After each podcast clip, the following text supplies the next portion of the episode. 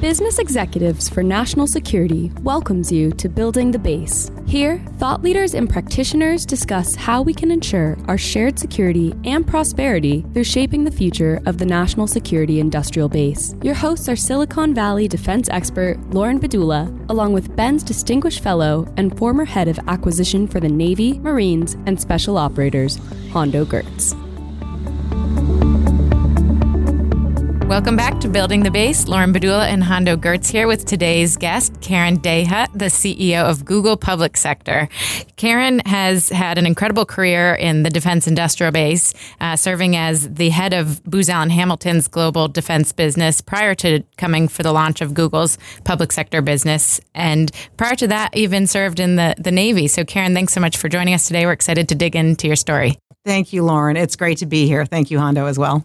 Well, it's it's good to see you here, and we, we usually start these off with just uh, you know letting listeners know where folks come from. And uh, as Lauren said, you got one of these really interesting backgrounds, starting with service to the country. And how did you get into that? And uh, what brought you all the way here to to Google now? Well, I appreciate that question, and um, it really starts with my parents. Honestly, uh, my parents are both Italian immigrants. They came to this country to make a difference um, to their lives and the lives of their children. Uh, they met, got married at a very young age, and my dad enlisted in the Navy. And he spent a 42 year career wow. in the Navy, going from E1 to E7, obviously senior chief, and then O1 and retired as an 06 where he took command as his last duty station of Field Medical Service School, which is where Marines uh, and uh, corpsmen train together. And he was a Navy corpsman when he was enlisted. So it's this really beautiful full circle of life. And, you know, I learned from my parents and both of them, it's super important to say, my dad's direct service to his country, but my mom's service of traveling the globe not really um, knowing a whole lot about what it meant. Um, I was born in Taiwan. Um, it's often an interesting question I have to ask when I go to renew my security clearance. Um, uh, we lived in Europe for a very long period of time, and um, we, you know, grew up mostly on the east coast of, of the United States. Um, I'm the youngest of three girls which makes me my father's son. and so I was the kid that uh, went hunting with him and fishing with him and did all of the boy things because my mom had said three's it. She's going to be your your son. So, not surprisingly, when I was in college, um, I was in college in the early 80s, which makes me old.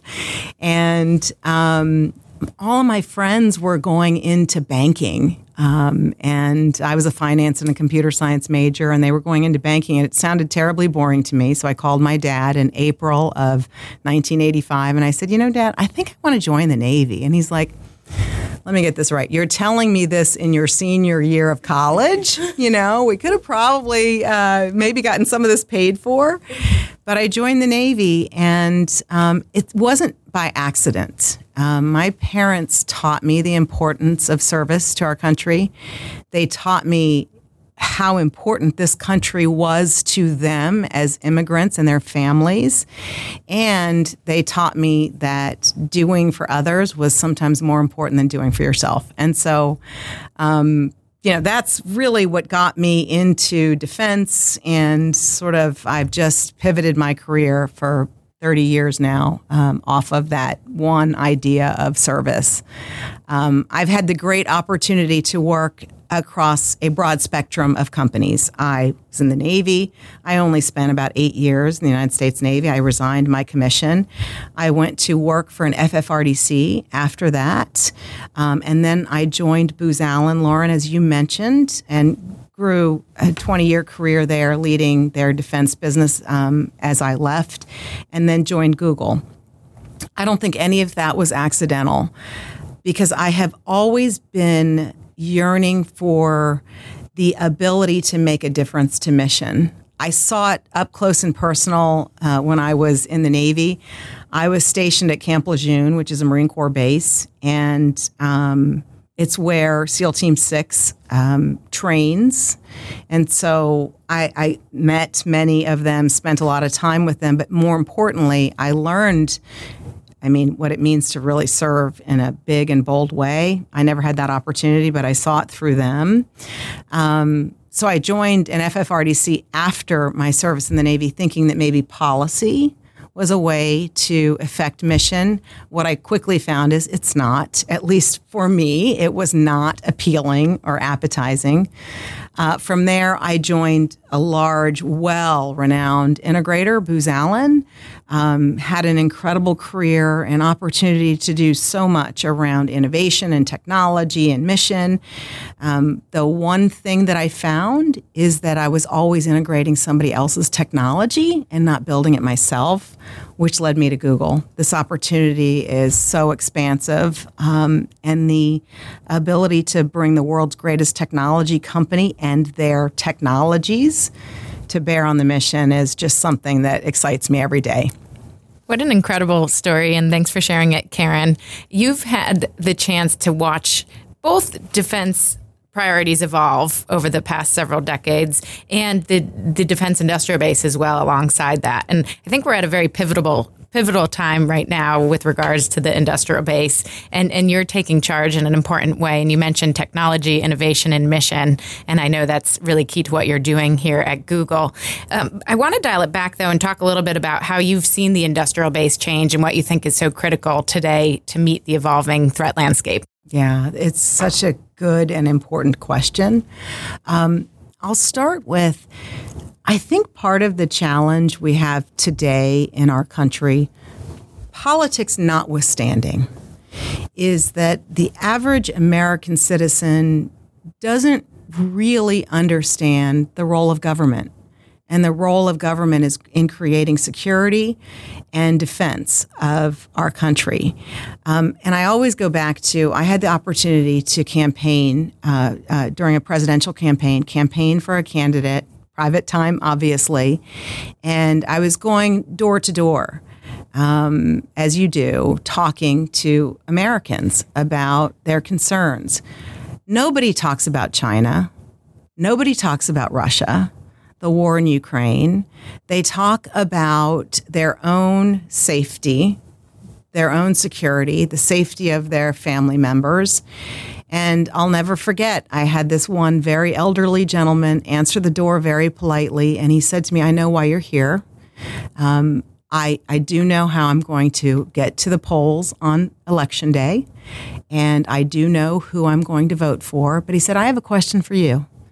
My question is, how is your person going to make a difference in my life? Because I've lived here for 40 years and it was not a nice area. It wasn't a, you know, highly economically desirable area.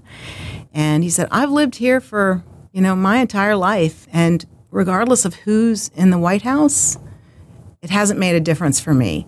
And so I share all of that because I think that we have a responsibility, government leaders, industry leaders, to tell the story of why the Department of Defense is so critically important to individuals, to communities, to our country. And I, I think we've gotten away from that.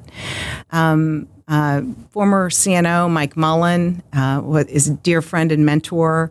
And I remember he said something to me back many years ago, and it stuck with me.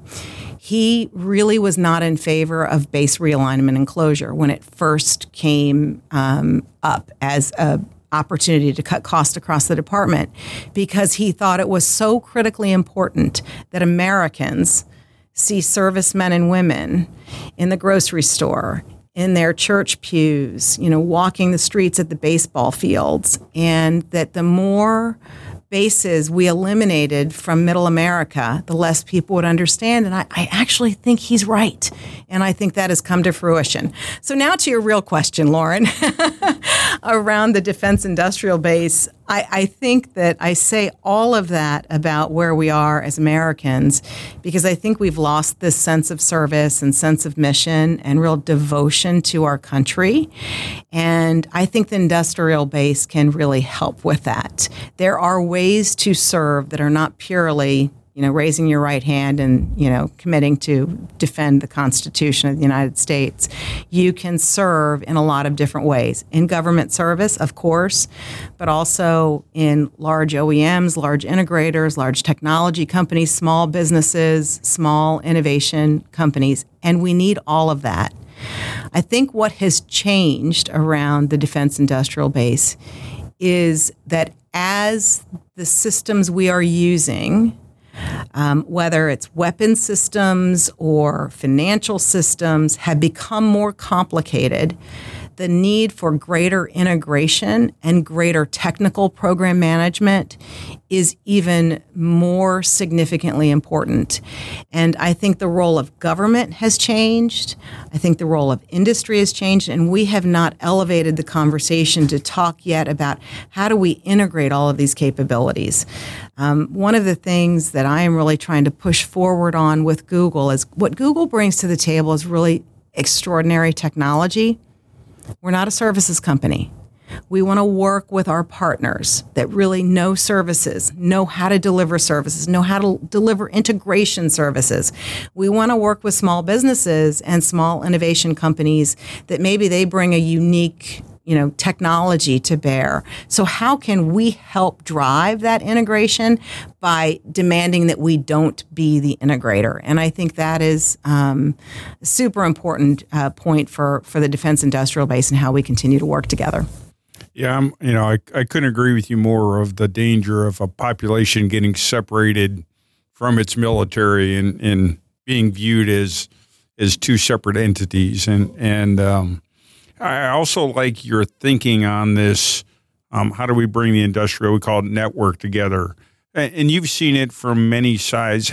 As you're thinking about small innovative companies. There's a little bit of thought sometimes in the DoD. The only innovative people can be a small business. So if we give lots of money to lots of small businesses, we'll get innovation. Um, I think there's some challenges with that. What's your sense of it, kind of from your perch here at, at Google, and and how are you thinking about how to take advantage of those small businesses which may have ideas but not scale? It's the scale yep. question. I mean, um, I had the great pleasure of working very closely with General Mike Murray when he was standing up Army Futures Command.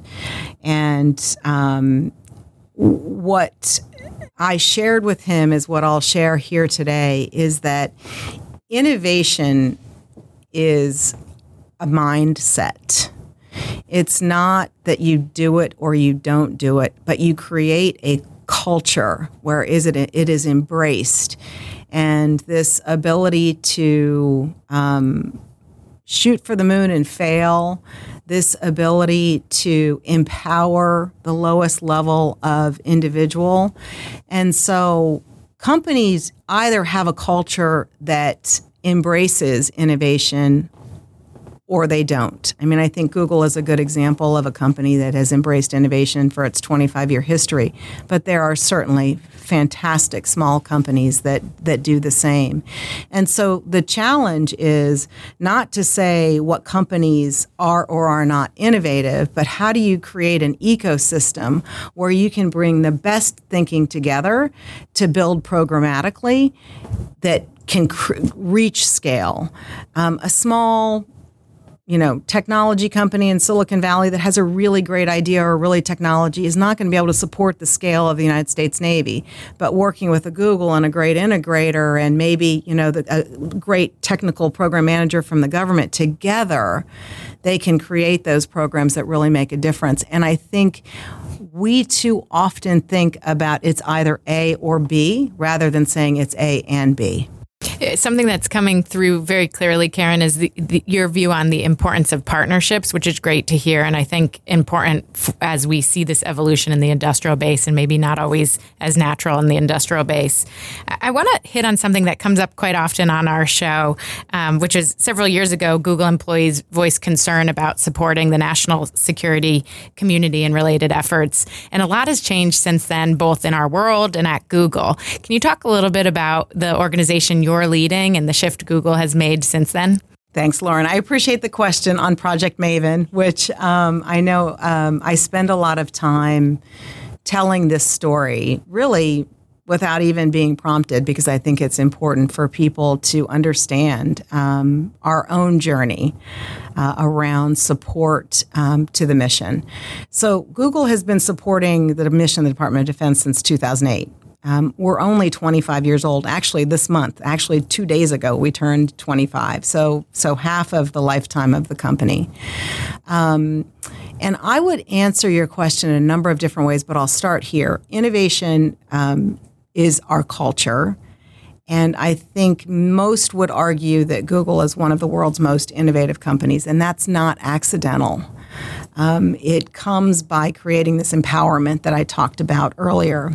And so we've empowered the most junior employee to have an opinion on our technology, on how we um, lead in technology and how we deliver it, and what we're delivering.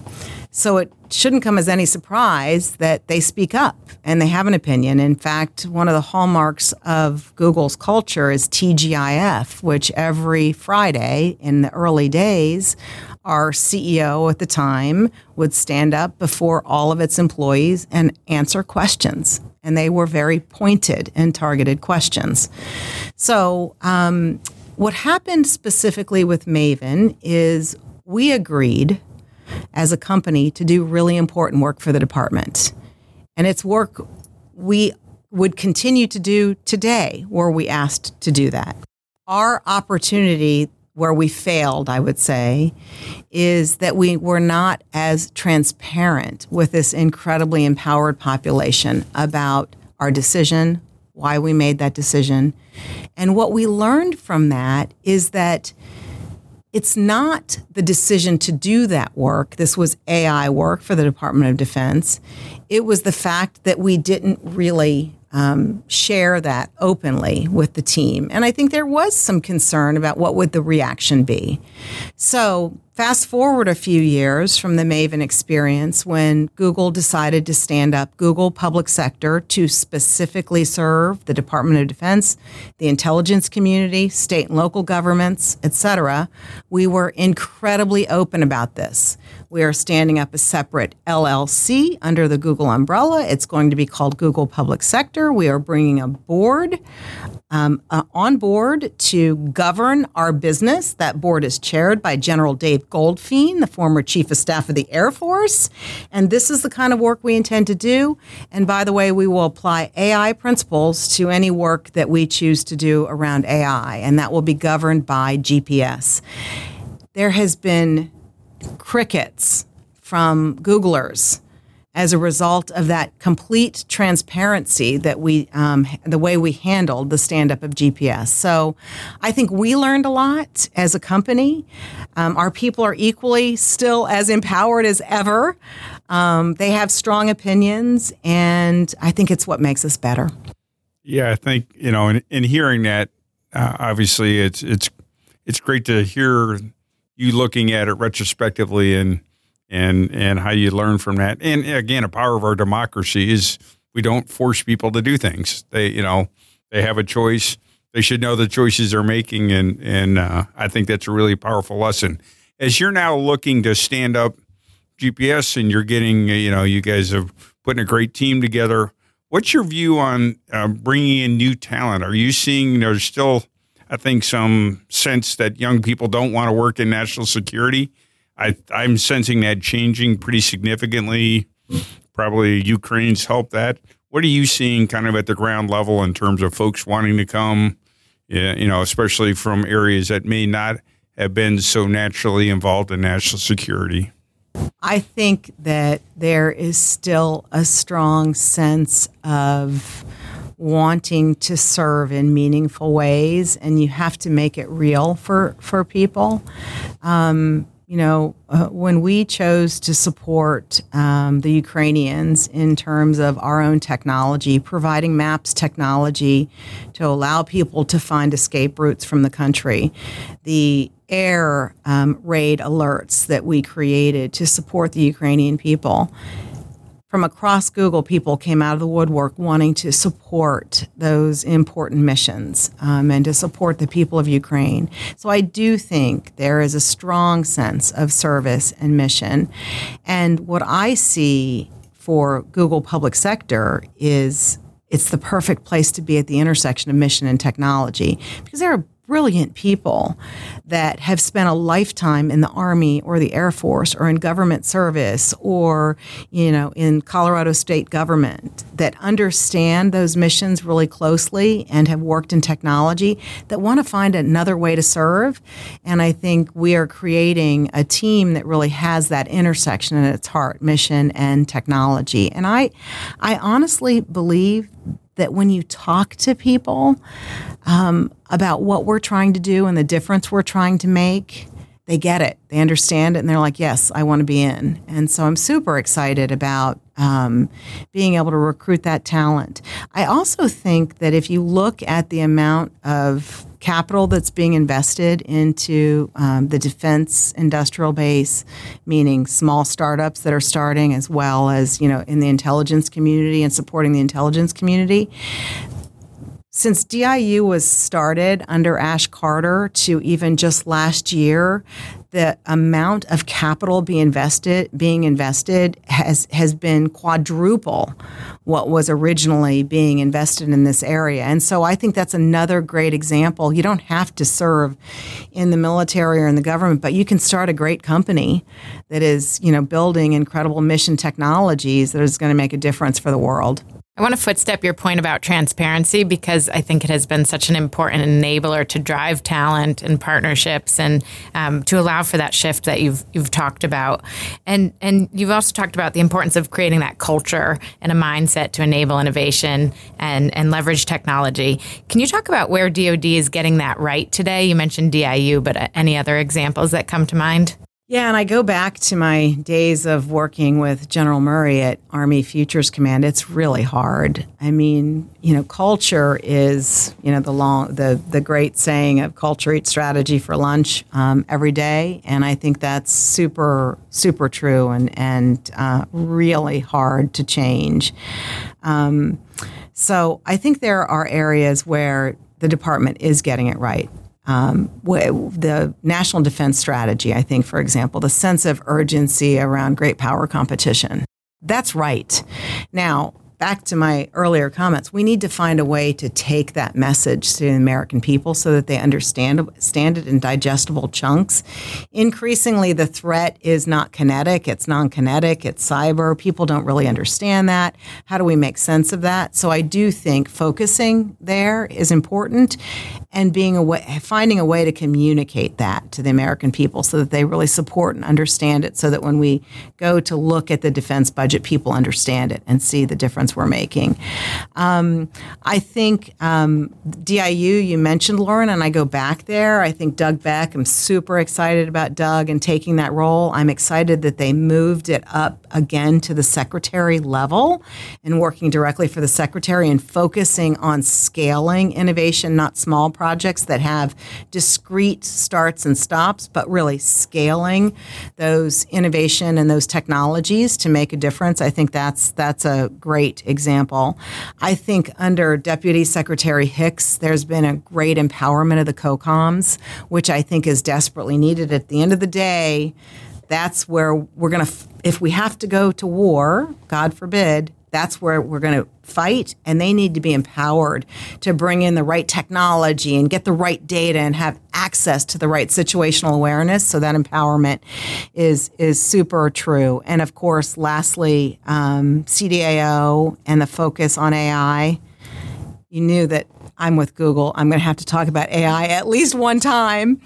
Um, you know, I think it is the most transformative technology. Sundar has said this um, that we're working on, but I think it's also the most transformative technology for the department.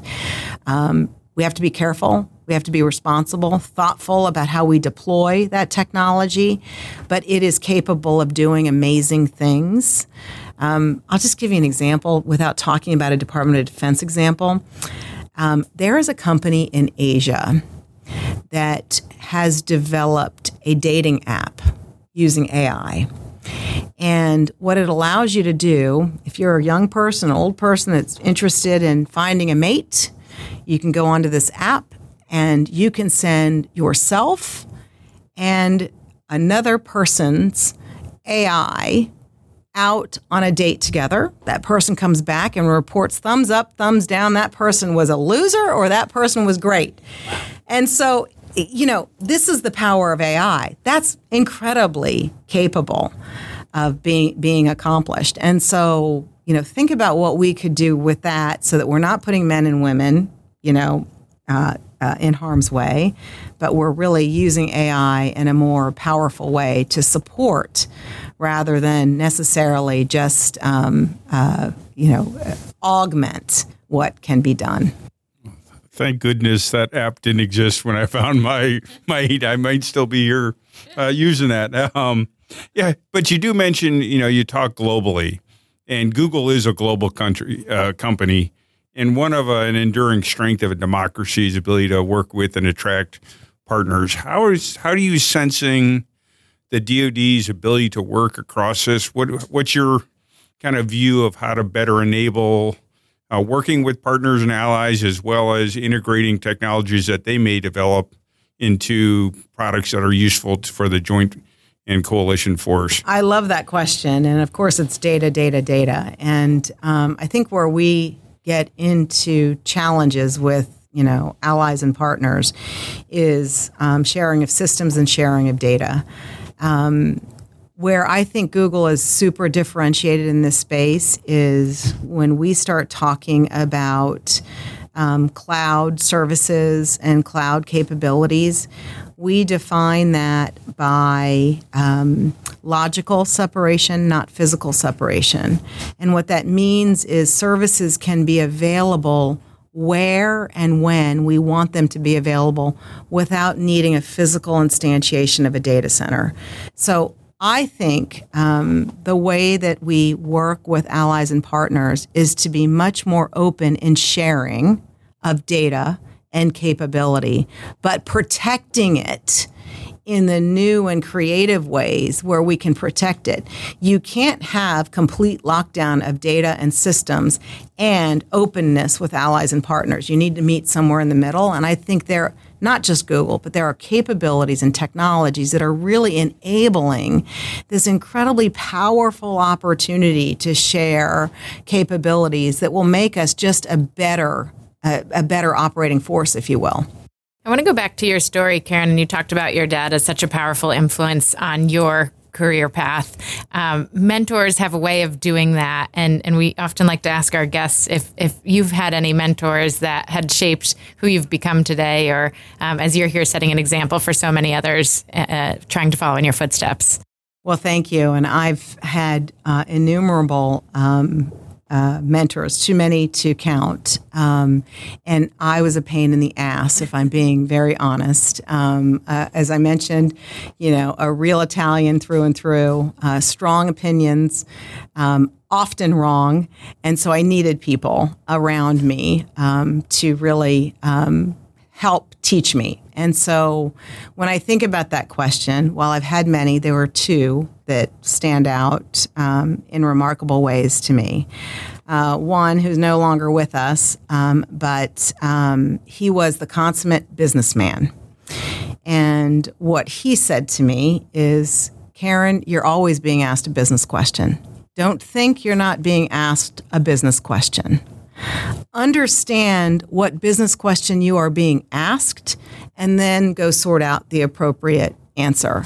And that has served me so well because you know how it is. You're in meetings and you're just, somebody asks you a question and you kind of answer off the wall without really understanding the question that's being asked. So that has served me well not to be quick to answer, really think about what am I being asked and to make sure I'm being, you know, advised by the smartest people um, to answer the question. So that was sort of the business side.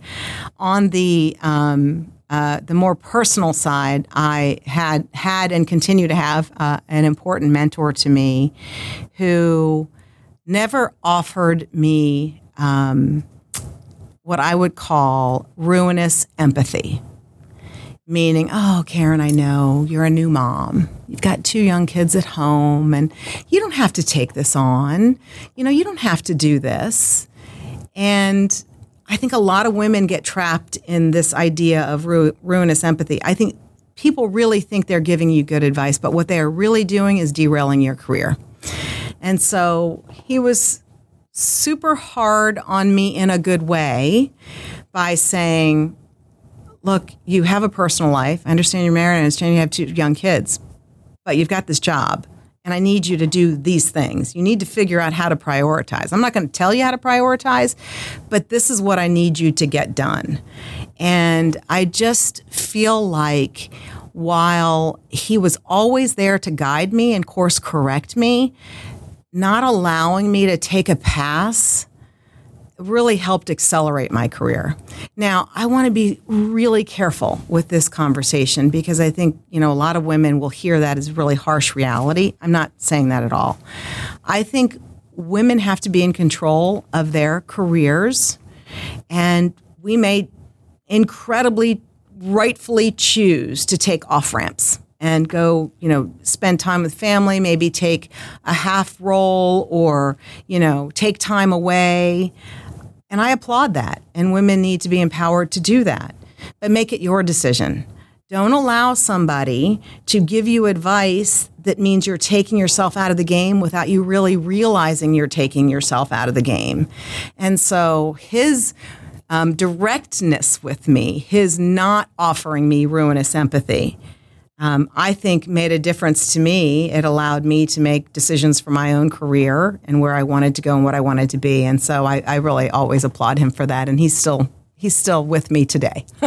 Well, I, I, have to say that's particularly helpful advice to for me, and I've never heard it before. I'm eight weeks into motherhood here, so I'm scribbling all of this down and, and really appreciate it, Karen. And maybe I'll ask you a follow up too for our listeners: uh, how you think about managing personal and professional goals and balancing stress um, so that you can keep up. Yeah, I, I've always been super transparent on this point. I have four priorities in my life. Uh, and I tell everybody this I love my job. I have always loved my job, regardless of where I've worked. I love being in this world and in this community and doing what I do.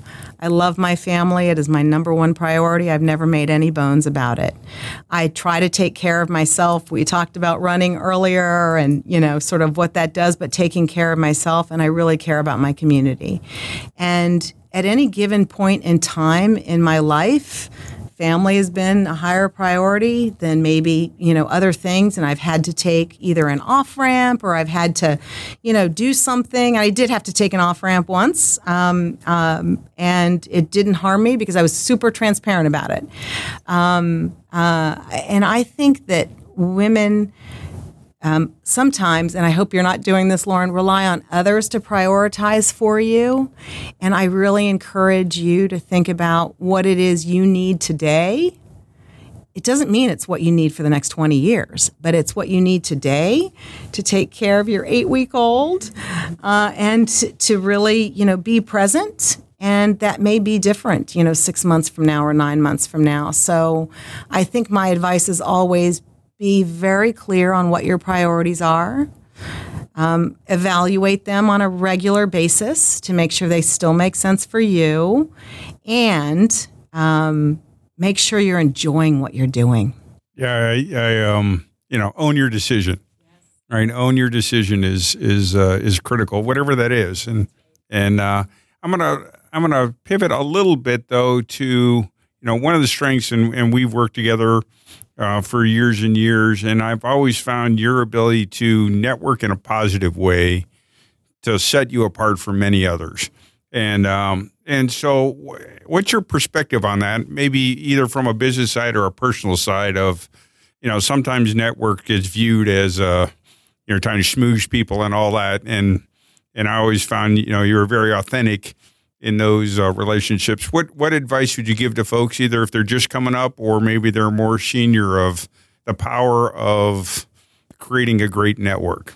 It is um, probably the one of the most important things you can do as a professional um, to accelerate and build your career, but also most importantly to learn. Um, I am where I am today not because of my talent or capabilities. And I am, this is not modesty. This is absolute candor. I am where I am today because of the people that have surrounded me throughout my career. And some of those have come through relationships that I've had for 40 years. Some are new people that I've met along the way. And I think that you can learn from everybody. Always being open to learning from others is um, critically important and critically important to being able to accomplish our jobs. I will tell you one of the most interesting things to me about the transition from Booz Allen to Google is how little I knew about the technology company world. Um, I thought I knew a lot. I'm here to tell you I didn't know a lot.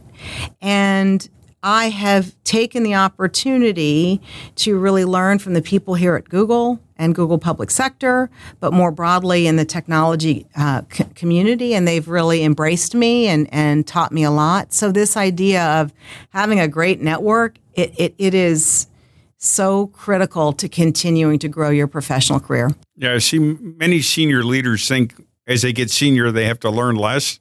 And I found it's exactly the opposite. 100% agree. How, how do you have a tool? You What's your tool to force yourself not to get comfortable? Well, I've, you know, the good thing is I've never held a job for longer than about three years. Um, every, um, even while I was at Booz Allen, I rotated career jobs every three years. So I think that really helps, right? Where you're being forced to learn something new. Um, that's great.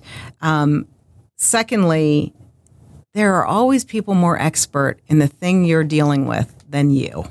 And go seek those people out and ask questions. Um, really seek knowledge and ask questions. And I'm a voracious reader. I love reading, listening to podcasts like this one, uh, as well as listening to books on tape, et cetera. So I think that's another way. I, I think bottom line, Hondo, it's just keep learning. Well, Karen, you've made so many great points. A few that stand out to me. I love this idea of culture eats strategy for lunch every day. I actually hadn't heard that, and I think it's a great point. Um, and how transparency and partnerships are really key to get us to where we need to be in terms of our industrial base. Uh, thank you for coming on our show and sharing your story and, and your advice with our listeners. This was a, a great discussion. Thank you all so much. It's my pleasure. You've been listening to Building the Base, a podcast from the Business Executives for National Security. Join hundreds of senior leaders and executives dedicated to the mission of keeping our nation safe. Check out our projects we're currently working with, important upcoming events, and the many ways you can get involved at www.bens.org.